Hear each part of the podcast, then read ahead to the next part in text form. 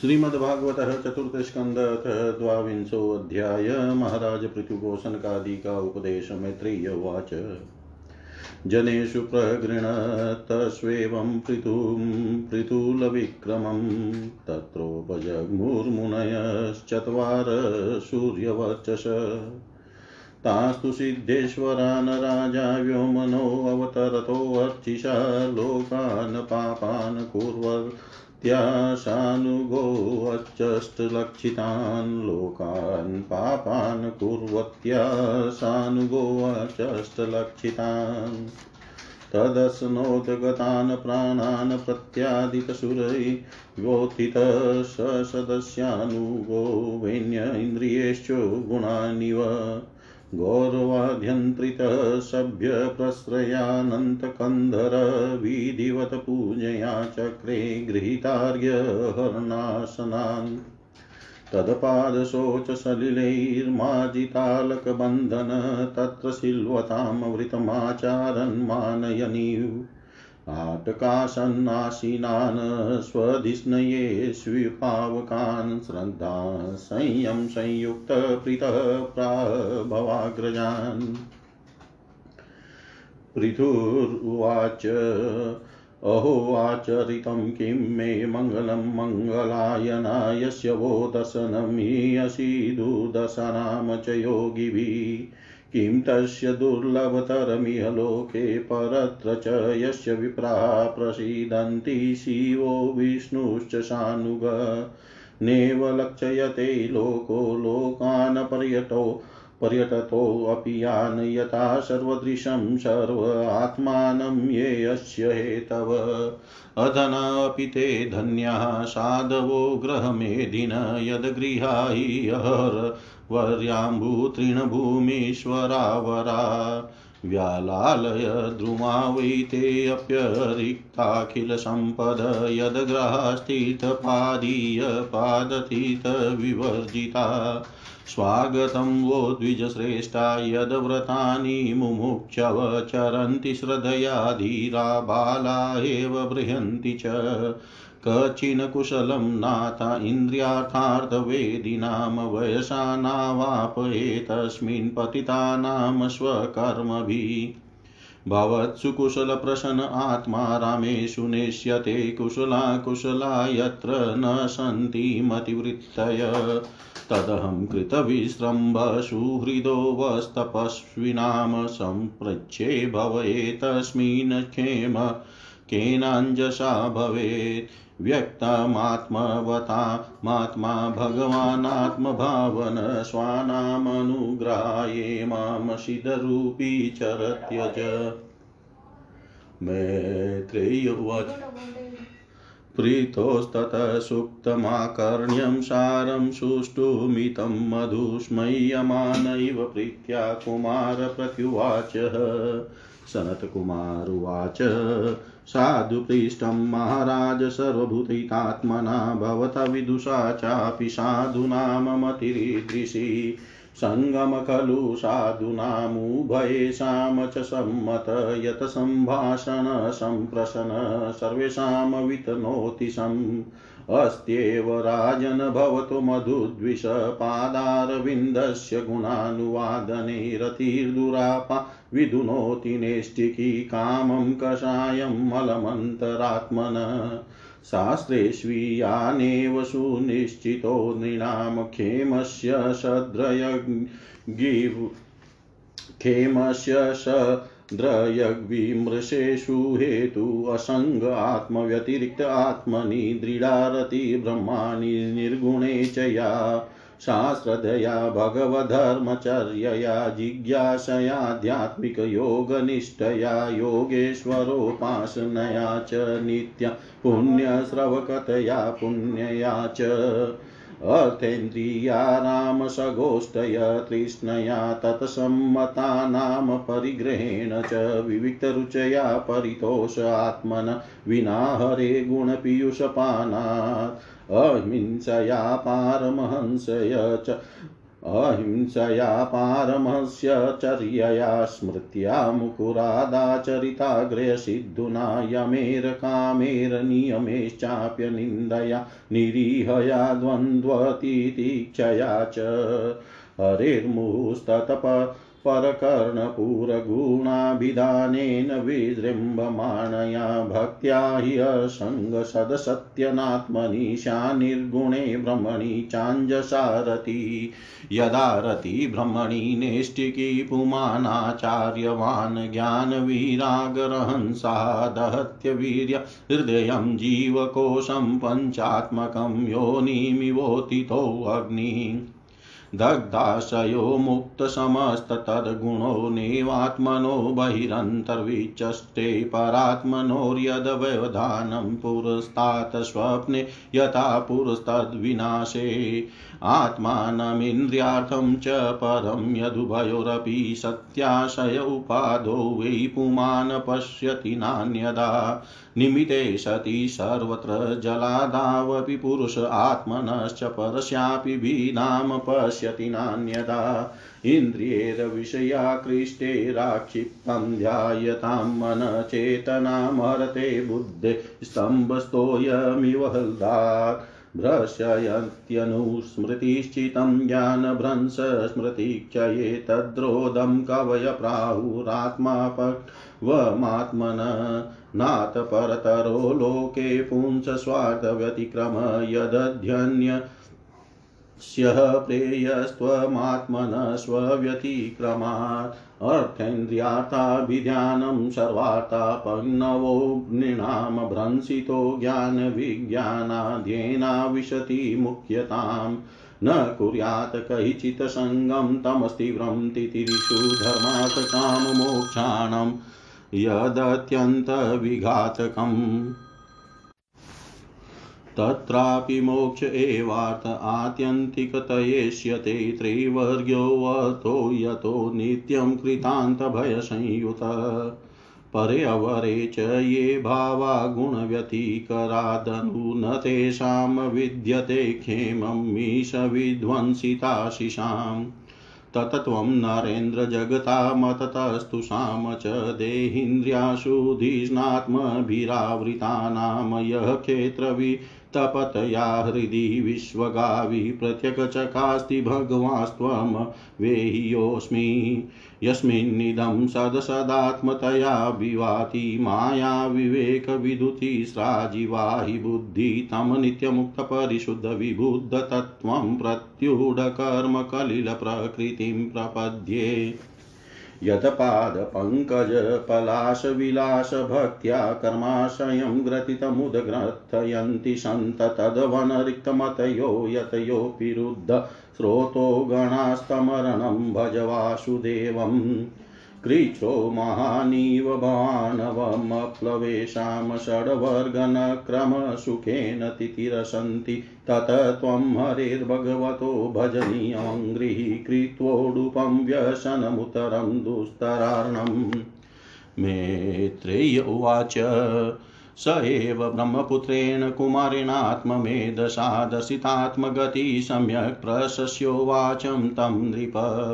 राजोवाच, कृतो मे अनुग्रहपूर्वं हरिणार्थनुकम्पिना तमापादयितुं भ्रमण भगवन् यूयमागता निष्पादितश्चकात्सर्येण भगवदभिगृणार्लुभिः साधुचिष्टं हि मे सर्वमात्मना सह किं ददे। प्राणाधारा सुता भ्रमणगृहाश्च सपरिच्छदा राज्यं बलं महिकोश इति सर्वं निवेदितम् सेनापत्यं च राज्यं च दण्डनेतृत्वमेव च सर्वलोकाधिपत्यं च वेदशास्त्रविदर्हति स्वमेव ब्राह्मणो भुङ्क्ते स्वं ध्वस्ते स्वं ददाति च तस्य वानुग्रहेणानं भुञ्जते क्षत्रियादय। यरीदृशी भगवतो गरिता गरिरात्मवादेकान्ततो निगमिभिः प्रतिपादिता, न तुष्यन्त्वद्भ्रकरुणा स्वकृतेन नित्यं को नाम तत्प्रतिकरोति विनोदपात्रम्। मेत्रेय उवाच स आत्मयोगपतय आदिराजेन पूजिता शीलं तदीयं संसन्तखे अभुवनमिषतां नृणां वेण्यस्तु धुर्यो महतां संस्थित्याध्यात्मशिक्षया आप्तकाममिवात्मानं मेन आत्मन्यवस्थितः।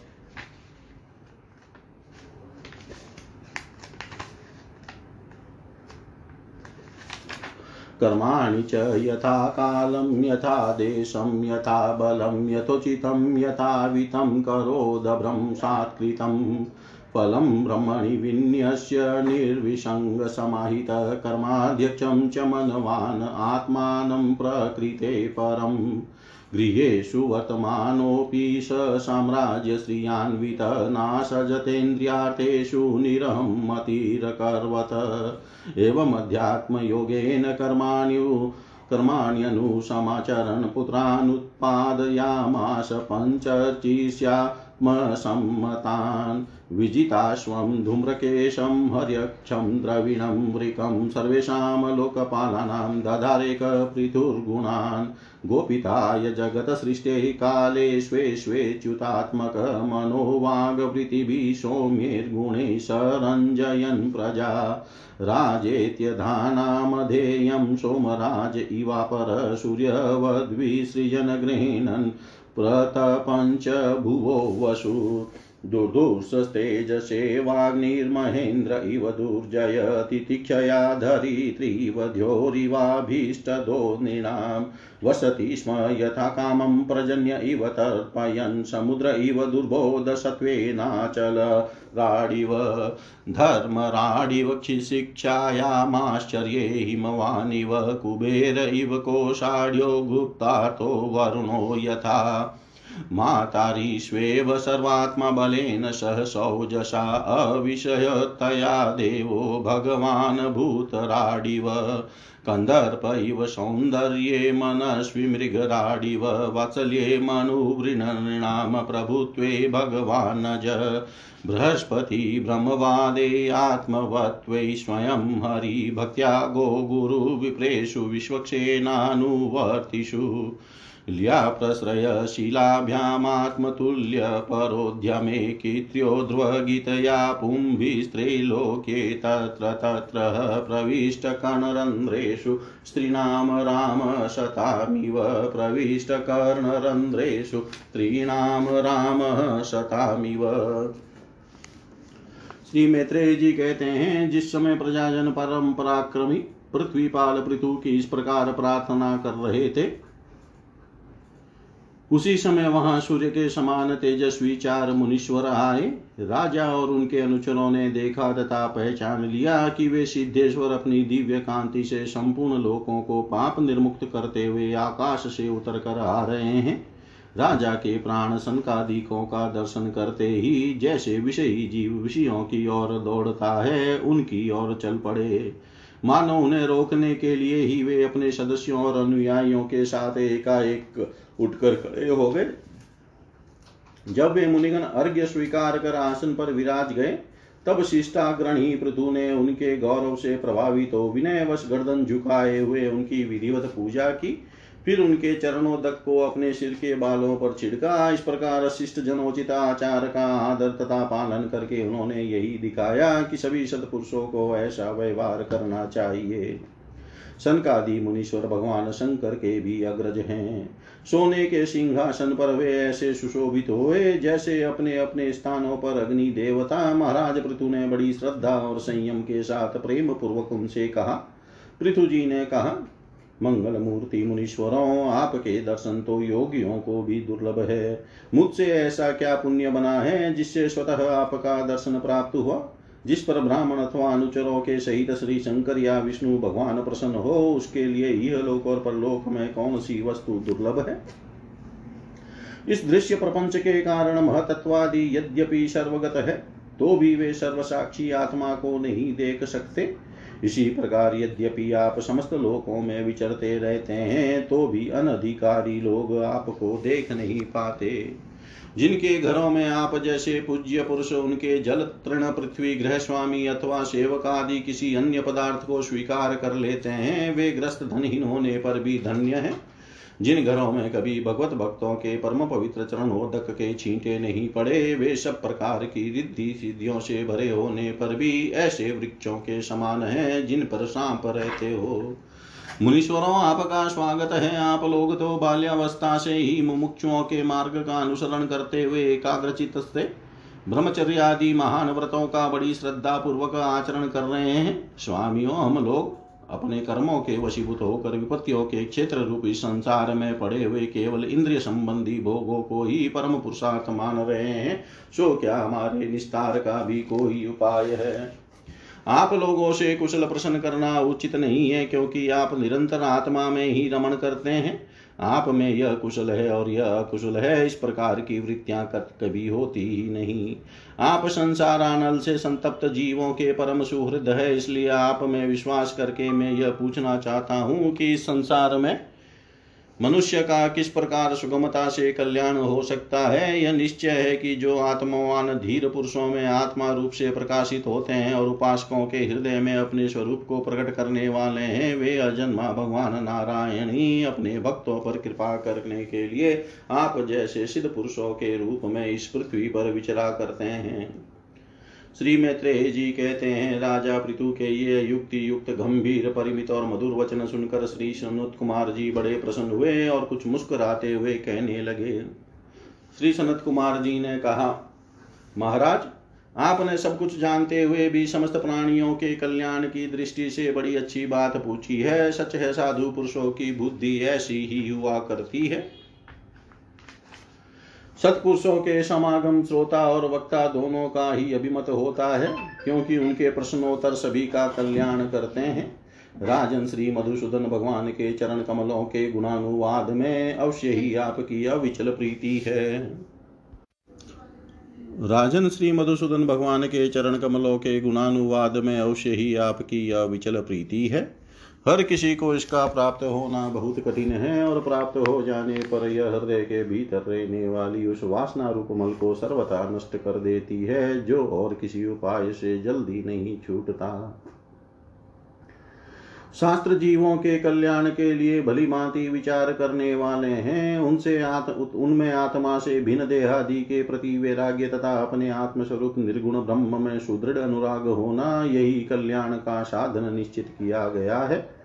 शास्त्रों का यह भी कहना है कि गुरु और शास्त्र के वचनों में विश्वास रखने से, भागवत धर्मों का आचरण करने से, तत्व जिज्ञासा से, ज्ञान योग की निष्ठा से, योगेश्वर श्री हरि की उपासना से, नित्य प्रति पुण्य कीर्ति श्री भगवान की पावन कथाओं को सुनने से, जो लोग धन और इंद्रियों के भोगों में ही रत हैं, उनकी गोष्ठी में प्रेम न रखने से उन्हें प्रिय लगने वाले पदार्थों का आशक्ति पूर्वक संग्रह न करने से भगवत गुणामृत का पान करने के सिवा अन्य समय आत्मा में ही संतुष्ट रहते हुए एकांत सेवन में प्रेम रखने से, किसी भी जीव को कष्ट न देने से, निवृत्ति निष्ठा से, आत्महित का अनुसंधान करते रहने से श्री हरि के पवित्र चरित्र रूप श्रेष्ठ अमृत का आस्वादन करने से निष्काम भाव से यम नियमों का पालन करने से, कभी किसी की निंदा न करने से, योग क्षेम के लिए प्रयत्न न करने से, शीतोष्णादि द्वंद्वों को सहन करने से, भक्तजनों के कानों को सुख देने वाले श्री हरि के गुणों का बार बार वर्णन करने से और बढ़ते हुए भक्ति भाव से मनुष्य का कार्य कारण रूप संपूर्ण जड़ प्रपंच से वैराग्य हो जाता है और आत्मस्वरूप निर्गुण पर ब्रह्म में अनायास ही उसकी प्रीति हो जाती है। पर ब्रह्म सुदृढ़ प्रीति हो जाने पर पुरुष सदगुरु की शरण लेता है। फिर ज्ञान और वैराग्य के, प्रबल वेग के कारण वासना शून्य हुए। अपने अविद्यादि पाँच प्रकार के क्लेशों से युक्त अहंकारात्मक अपने लिंग शरीर को वह उसी प्रकार भस्म कर देता है, जैसे अग्नि लकड़ी से प्रकट होकर फिर उसी को जला डालती है। इस प्रकार लिंग देह का नाश हो जाने पर वह उसके कर्तृत्वादि सभी गुणों से मुक्त हो जाता है। फिर तो जैसे स्वप्नावस्था में तरह तरह के पदार्थ देखने पर भी उससे जड़ पड़ने पर उनमें से कोई चीज़ दिखाई नहीं देती। उसी प्रकार वह पुरुष शरीर के बाहर दिखाई देने वाले घटपट आदि और भीतर अनुभव होने वाले सुख दुख आदि को भी नहीं देखता। इस स्थिति के प्राप्त होने से पहले ये पदार्थ ही जीवात्मा और परमात्मा के बीच में रहकर उनका भेद कर रहे थे। जब तक अंतकरण रूप उपाधि रहती है, तभी तक पुरुष को जीवात्मा इंद्रियों के विषय और इन दोनों का संबंध कराने वाले अहंकार का अनुभव होता है। इसके बाद नहीं, बाह्य जगत में भी देखा जाता है कि जल दर्पण आदि निमित्तों के रहने पर ही अपने बिंब और प्रतिबिंब का भेद दिखाई देता है। अन्य समय नहीं। जो लोग विषय चिंतन में लगे रहते हैं, उनकी इंद्रियाँ विषयों में फंस जाती है, तथा मन को भी उन्हीं की ओर खींच ले जाती है। फिर तो जैसे जलाशय के तीर पर उगे हुए कुश आदि अपनी जड़ों से उसका जल खींचते रहते हैं, उसी प्रकार वह इंद्रिया शक्त मन बुद्धि की विचार शक्ति को क्रमशः हर लेता है। विचार शक्ति के नष्ट हो जाने पर पूर्वापर की स्मृति जाती रहती है और स्मृति का नाश हो जाने पर ज्ञान नहीं रहता। इस ज्ञान के नाश को ही पंडित जन अपने आप अपना नाश करना कहते हैं, जिसके उद्देश्य से अन्य सब पदार्थों में प्रियता का बोध होता है। उस आत्मा का अपने द्वारा ही नाश होने से जो सर्वा, स्वार्थ हानि होती है, उससे बढ़कर लोक में जीव की और कोई हानि नहीं है। धन और इंद्रियों के विषयों का चिंतन करना मनुष्य के सभी पुरुषार्थों का नाश करने वाला है। क्योंकि इसकी चिंता से वह ज्ञान और विज्ञान से भ्रष्ट होकर वृक्षादि स्थावर योनियों में जन्म पाता है। इसलिए जिसे अज्ञान अंधकार से पार होने की इच्छा हो, उस पुरुष को विषयों में आसक्ति कभी नहीं करनी चाहिए, क्योंकि यह धर्म अर्थ काम और मोक्ष की प्राप्ति में बड़ी बाधक है। इन चार पुरुषार्थों में भी सबसे श्रेष्ठ मोक्ष ही माना जाता है, क्योंकि अन्य तीन पुरुषार्थों में सर्वदा काल का भय लगा रहता है। प्रकृति में गुण क्षोभ होने के बाद जितने भी उत्तम और अधम भाव पदार्थ प्रकट हुए हैं, उनमें कुशल से रह सके ऐसा कोई भी नहीं है। काल भगवान उन सभी के कुशलों को कुचलते रहते हैं। अतः राजन, जो भगवान देह, इंद्रिय, प्राण, बुद्धि और अहंकार से आवृत सभी स्थावर जंगम प्राणियों के हृदयों में जीव के नियामक अंतर्यामी आत्मा रूप से सर्वत्र साक्षात प्रकाशित हो रहे हैं। उन्हें तुम वह मैं ही हूँ, ऐसा जानो। जिस प्रकार माला का ज्ञान हो जाने पर उसमें सर्प बुद्धि नहीं रहती, उसी प्रकार विवेक होने पर जिसका कहीं पता नहीं लगता, ऐसा यह मायामय प्रपंच जिसमें कार्य कारण रूप से प्रतीत हो रहा है और जो स्वयं कर्म फल कलुषित प्रकृति से परे है उस नित्य मुक्त निर्मल और ज्ञान स्वरूप परमात्मा को मैं प्राप्त हो रहा हूँ। संत महात्मा जिनके चरण कमलों के अंगुली दल की छिटकती हुई छटा का स्मरण करके अहंकार रूप हृदय ग्रंथि को जो कर्मों से घटित है, इस प्रकार छिन्न भिन्न कर डालते हैं कि समस्त इंद्रियों का प्रतिहार करके अपने अंतकरण को निर्विषय करने वाले सन्यासी भी भी वैसा नहीं कर पाते। तुम उन सर्वाश्रय भगवान वासुदेव का भजन करो, जो लोग मन और इंद्रिय रूप मगरों से भरे हुए इस संसार सागर को योग आदि दुष्कर साधनों से पार करना चाहते हैं, उनका उस पार पहुँचना कठिन ही है, क्योंकि उन्हें कर्णधार रूप श्री हरि का आश्रय नहीं है। अतः तुम तो भगवान के आराधनीय चरण कमलों को नौका बनाकर अनायास ही इस दुस्तर समुद्र को पार कर लो। श्री मैत्रेय जी कहते हैं विदुर जी ब्रह्मा जी के पुत्र आत्मज्ञानी सनत कुमार जी से इस प्रकार आत्म तत्व का उपदेश पाकर महाराज पृथु ने उनकी बहुत प्रशंसा करते हुए कहा, राजा पृथु ने कहा, भगवान दीन दयाल श्री हरि ने मुझ पर पहले कृपा की थी। उसी को पूर्ण करने के लिए आप लोग पधारे हैं। आप लोग बड़े ही दयालु हैं। जिस कार्य के लिए आप लोग पधारे थे, उसे आप लोगों ने अच्छी तरह संपन्न कर दिया। अब इसके बदले में मैं आप लोगों को क्या दूँ? मेरे पास तो शरीर और इसके साथ जो कुछ है, वह सब महापुरुषों का ही प्रसाद है। भ्रमण प्राण, स्त्री पुत्र, सब प्रकार की सामग्रियों से भरा हुआ भवन राज्य, सेना, पृथ्वी और कोश, यह सब कुछ आप ही लोगों का है, अतः आपके ही श्री चरणों में अर्पित है। वास्तव में तो सेनापतित्व राज्य, दंड विधान और संपूर्ण लोकों के शासन का अधिकार वेद शास्त्रों के ज्ञाता ब्राह्मणों को ही है। ब्राह्मण अपना ही खाता है, अपना ही पहनता है और अपनी ही वस्तु दान देता है। दूसरे क्षत्रिय आदि तो उसी की कृपा से अन्न खाने को पाते हैं। आप लोग वेद के पारगामी हैं। आपने अध्यात्म तत्व का विचार करके हमें निश्चित रूप से समझा दिया है कि भगवान के प्रति इस प्रकार की अभेद भक्ति ही उनकी उपलब्धि का प्रधान साधन है। आप लोग परम कृपालु है। अतः अपने इस दीनोद्धार रूप कर्म से ही सर्वदा संतुष्ट रहे। आपके इस उपकार का बदला कोई क्या दे सकता है? उसके लिए प्रयत्न करना भी अपनी हँसी कराना ही है। श्री मैत्रेय जी कहते हैं, विदुर जी, फिर आदि राज पृथु ने आत्मज्ञानियों में श्रेष्ठ सनकादि की पूजा की और वे उनके शील की प्रशंसा करते हुए सब लोगों के सामने ही आकाश मार्ग से चले गए। महात्माओं में अग्रगण्य महाराज पृथु उनसे आत्मोपदेश पाकर चित्त की एकाग्रता में, आत्मा में ही स्थित रहने के कारण अपने को कृतकृत्य सा अनुभव करने लगे। वे ब्रह्मार्पण बुद्धि से समय, स्थान, शक्ति, न्याय और धन के अनुसार सभी कर्म करते थे। इस प्रकार एकाग्रचित से समस्त कर्मों का फल परमात्मा को अर्पण करके, आत्मा को कर्मों का साक्षी एवं प्रकृति से अतीत देखने के कारण वे सर्वथा निर्लिप्त रहे। जिस प्रकार सूर्य देव सर्वत्र प्रकाश करने पर भी वस्तुओं के गुण दोष से निर्लिप्त रहते हैं, उसी प्रकार सार्वभौम साम्राज्य लक्ष्मी से संपन्न और गृहस्थाश्रम में रहते हुए भी अहंकार शून्य होने के कारण वे इंद्रियों के विषयों में आसक्त नहीं हुए। इस प्रकार आत्मनिष्ठा में स्थित होकर सभी कर्तव्य कर्मों का यथोचित रीति से अनुष्ठान करते हुए उन्होंने अपनी भार्या अर्ची के गर्भ से अपने अनुरूप पाँच पुत्र उत्पन्न किए। उनके नाम विजिताश्व धूम्रकेश हर यक्ष द्रविण और वृक थे। महाराज पृथु भगवान के अंश थे। वे समय समय पर जब जब आवश्यक होता था जगत के प्राणियों की रक्षा के लिए ही जगत के प्राणियों की रक्षा के लिए अकेले ही समस्त लोकपालों के गुण धारण कर लिया करते थे। अपने उदार मन, प्रिय और हितकर वचन, मनोहर मूर्ति और सौम्य गुणों के द्वारा प्रजा का रंजन करते रहने से दूसरे चंद्रमा के समान उनका राजा यह नाम सार्थक हुआ।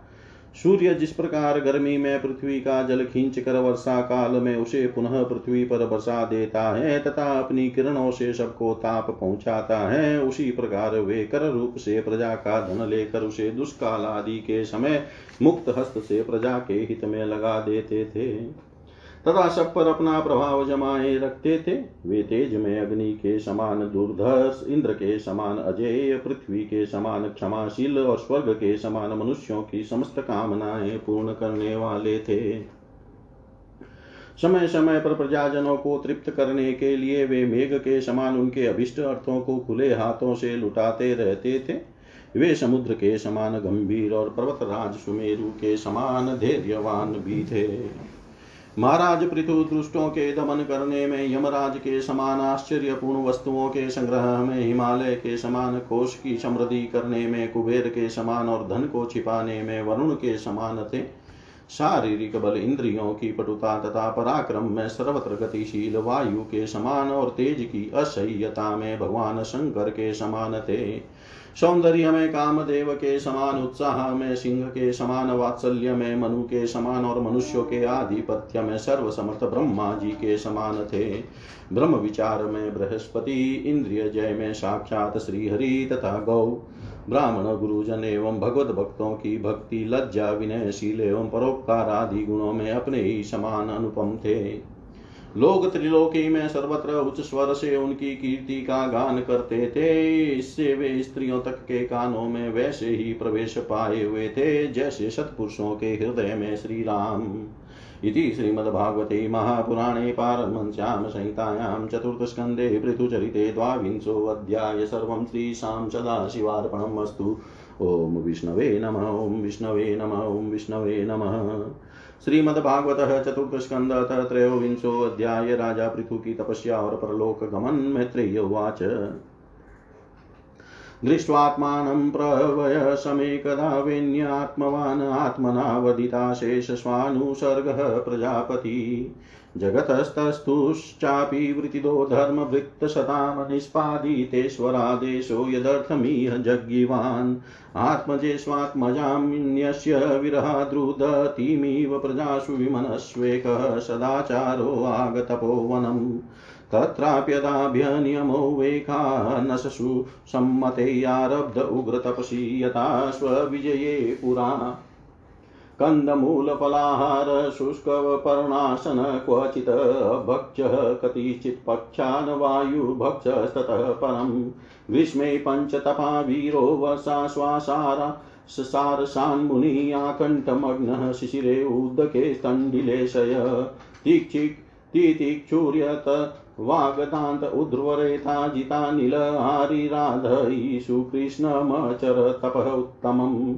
तेन क्रमानुसिद्धेन ध्वस्तकर्मामलाशय प्राणायामे सन्निरुध षड्वर्गछिन्नबन्धन। सनत्कुमारो भगवान् यदाध्यात्मिकं परं योगं तेनेव पुरुषं भजत्पुरसर्भ भगवद्धर्मिणः साधो श्रद्धया यतत सदा भक्तिभगवती ब्रह्मण्यन्यविषयाभवत् तस्यानया भगवत्परिकर्म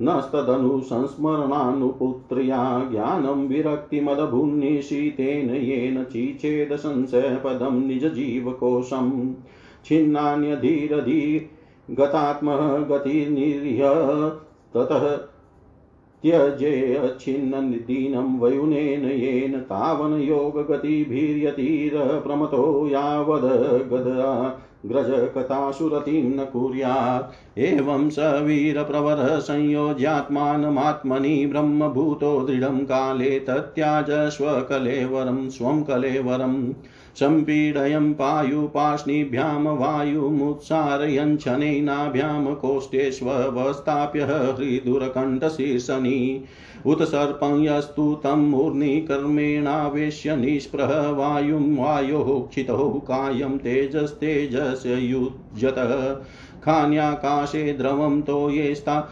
यथास्थानं विभागश क्षितिमम्बसीत तेजस्यदो वायो नभस्यमुम् इन्द्रियेषु मनस्तानि तन्मात्रेषु यतोद्भवं भूतादीनामुन्युत्कृष्य महत्यात्मे मनिसन्दधे तं सर्वगुणा गुणविन्यासं जीवे मायामये न्यधात तं चानुशयमात्मस्थमसावनुशयि पुमान् ज्ञानवैराग्यवीर्येण स्वरूपस्थो जहात् प्रभु।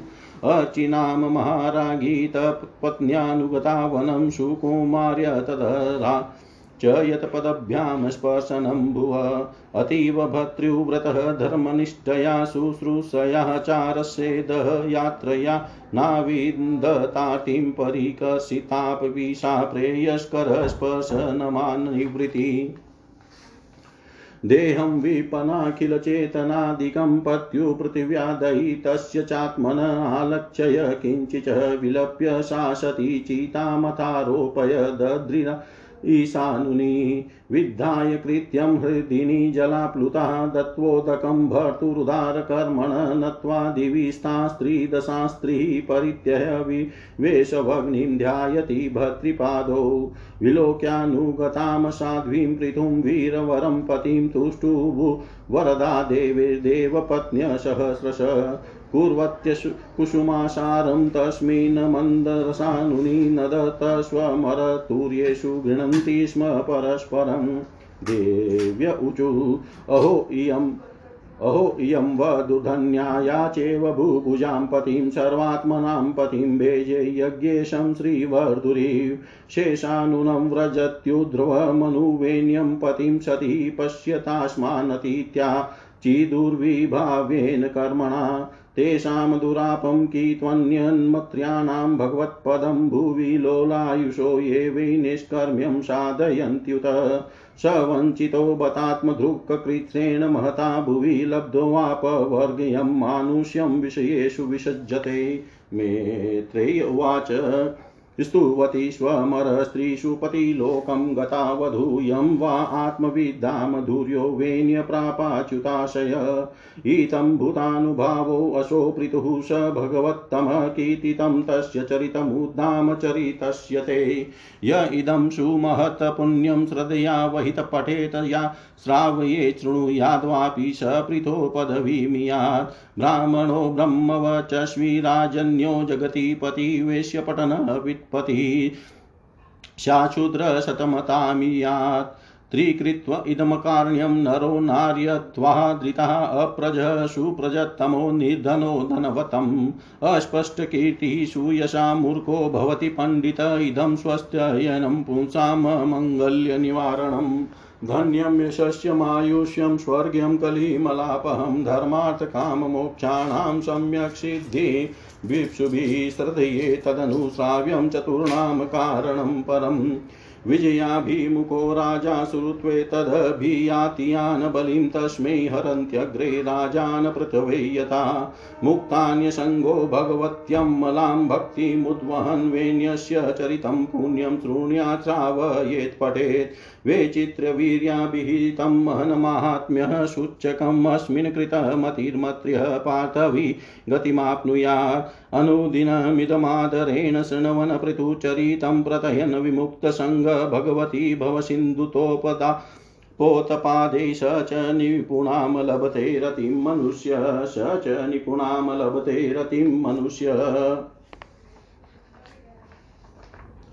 श्री मैत्रेय जी कहते हैं, इस प्रकार महामनस्वी प्रजापति पृथु के स्वयं एवं आदि तथा पूर्वग्रामादि सर्ग की व्यवस्था करके स्थावर जंगम सभी की आजीविका का सुविधा कर दिया तथा साधु जनोचित धर्मों का भी खूब पालन किया।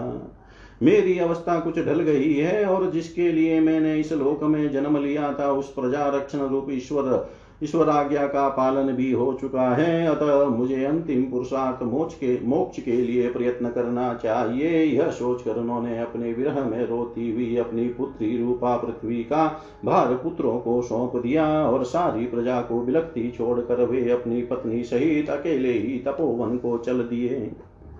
वहाँ भी वे प्रस्थाश्रम के नियमानुसार उसी प्रकार कठोर तपस्या में लग गए, जैसे पहले गृहस्थाश्रम में अखंड व्रत पूर्वक पृथ्वी को विजय करने में लगे थे। कुछ दिन तो उन्होंने कंद मूल फल खाकर बिताए, कुछ काल सूखे पत्ते खाकर रहे, फिर कुछ पका, पकवाड़ों तक जल पर ही रहे और उसके, इसके बाद केवल वायु से ही निर्वाह करने लगे। वीरवर पृथु मुन मुनिवृति से रहते थे गर्मियों में उन्होंने पंचाग्नियों का सेवन किया। वर्षा ऋतु में खुले मैदान में रहकर अपने शरीर पर जल की धाराएँ सही और जाड़े में गले तक जल में खड़े रहे। वे प्रतिदिन मिट्टी की वेदी पर ही शयन करते थे। उन्होंने शीतोष्णादि सब प्रकार के द्वंद्वों को सहा तथा वाणी तथा मन का संयम करके ब्रह्मचर्य का पालन करते हुए प्राणों को अपने अधीन किया। इस प्रकार श्री कृष्ण की आराधना करने के लिए उन्होंने उत्तम तप किया।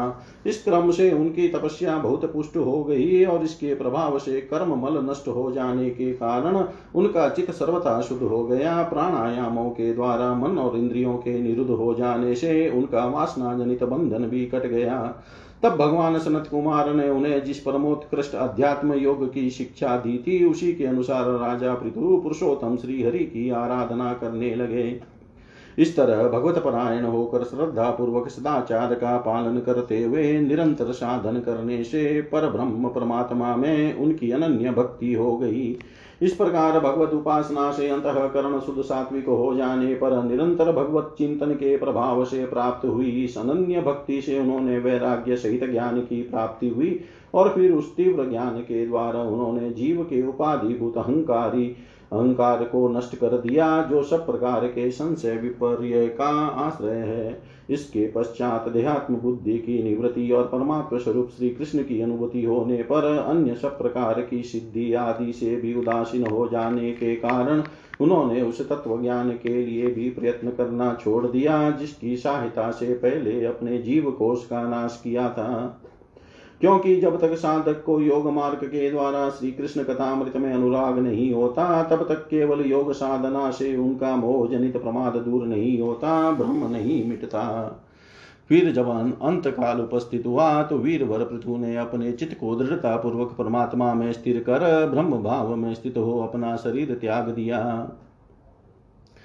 उन्होंने एड़ी से गुदा के द्वार को रोक कर प्राणवायु को धीरे धीरे मूलाधार से ऊपर की ओर उठाते हुए उसे क्रमशः नाभि हृदय वक्ष स्थल कंठ और मस्तक में स्थित किया।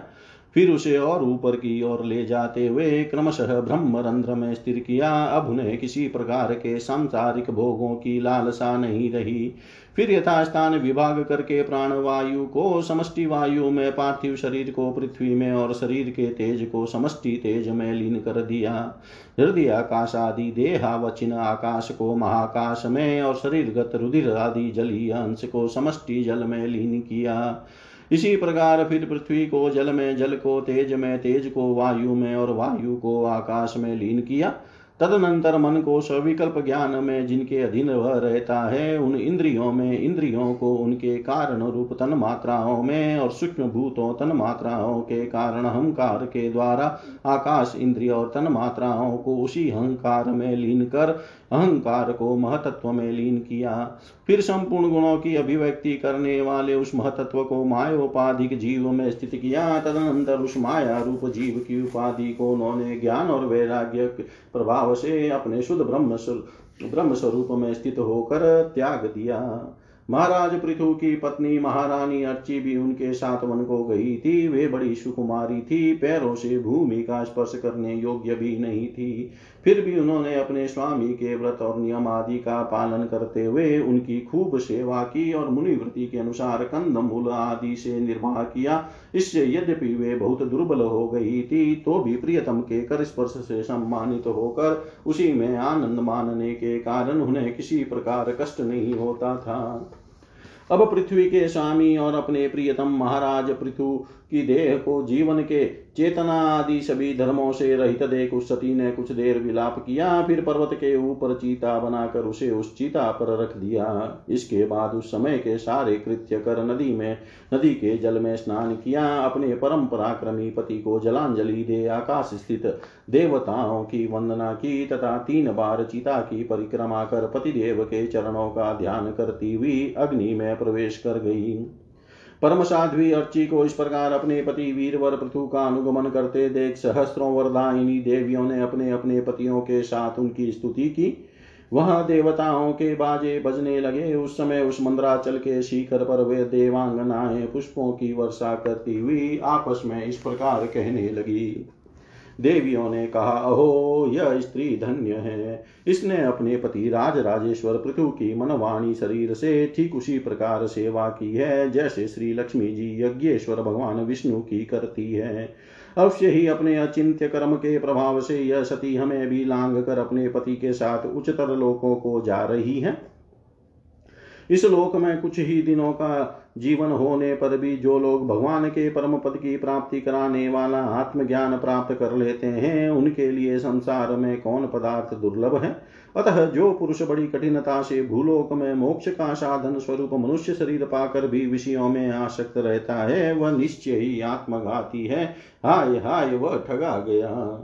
श्री मैत्रेय जी कहते हैं, विदुर जी, जिस समय देवांगना इस प्रकार स्तुति कर रही थी, भगवान के जिस परम धाम को आत्मज्ञानियों में श्रेष्ठ भगवत प्राण महाराज पृथु गए, महारानी अर्ची भी उसी पति लोक को गई। परम भागवत पृथु जी ऐसे ही प्रभावशाली थे। उनके चरित्र बड़े उदार हैं। मैंने तुम्हारे सामने उनका वर्णन किया। जो पुरुष इस परम पवित्र चरित्र को श्रद्धा पूर्वक निष्काम भाव से एकाग्रचित से पढ़ता, सुनता अथवा सुनाता है, वह भी महाराज पृथु के पद भगवान के परम धाम को प्राप्त होता है। इसका सकाम भाव से पाठ करने से ब्राह्मण ब्रह्म तेज प्राप्त करता है। क्षत्रिय पृथ्वीपति हो जाता है। वैश्य व्यापारियों में प्रधान हो जाता है और शूद्र में साधुता जाती है। स्त्री हो अथवा पुरुष, जो कोई इसे आदर पूर्वक तीन बार सुनता है, वह संतान हीन हो तो पुत्रवान, धनहीन हो तो महाधनी, कीर्तिहीन हो तो यशस्वी और मूर्ख हो तो पंडित हो जाता है। यह चरित मनुष्य मात्र का कल्याण करने वाला और अमंगल को दूर करने वाला है। यह धन, यश और आयु की वृद्धि करने वाला, स्वर्ग की प्राप्ति करने कराने वाला और कलयुग के दोषों का नाश करने वाला है। यह धर्म आदि चतुर्वर्ग की प्राप्ति में भी बड़ा सहायक है। इसलिए जो लोग धर्म, अर्थ, काम और मोक्ष को भली भांति सिद्ध करना चाहते हैं, उन्हें इसका श्रद्धा पूर्वक श्रवण करना चाहिए। जो राजा विजय के लिए प्रस्थान करते समय से सुनकर जाता है, इसके आगे आकर राजा लोग उसी प्रकार भेंट, उसके आगे आकर राजा लोग उसी प्रकार भेंटे रखते हैं, जैसे पृथु के सामने रखते थे। मनुष्य को चाहिए कि अन्य सब प्रकार की आसक्ति छोड़कर भगवान में विशुद्ध निष्काम भक्ति भाव रखते हुए महाराज पृथु के इस निर्मल चरित को सुने, सुनावे और पढ़े। विदुर जी, मैंने भगवान के महात्म्य को प्रकट करने वाला यह पवित्र चरित्र तुम्हें सुना दिया। इसमें प्रेम करने वाला पुरुष महाराज पृथु की सी गति पाता है। जो पुरुष इस पृथु चरित्र का प्रतिदिन आदर पूर्वक निष्काम भाव से श्रवण और कीर्तन करता है, उसका जीन के चरण संसार सागर को पार करने के लिए नौका के समान है, उन श्रीहरि में सुदृढ़ अनुराग हो जाता है। इति श्रीमद्भागवते महापुराणे पारमहंस्यां संहितायां चतुर्थस्कन्धे त्रयोविंशोऽध्याय सर्वं श्रीशां सदाशिवार्पणम् अस्तु। ॐ विष्णवे नम, ॐ विष्णवे नम, ॐ विष्णवे नमः।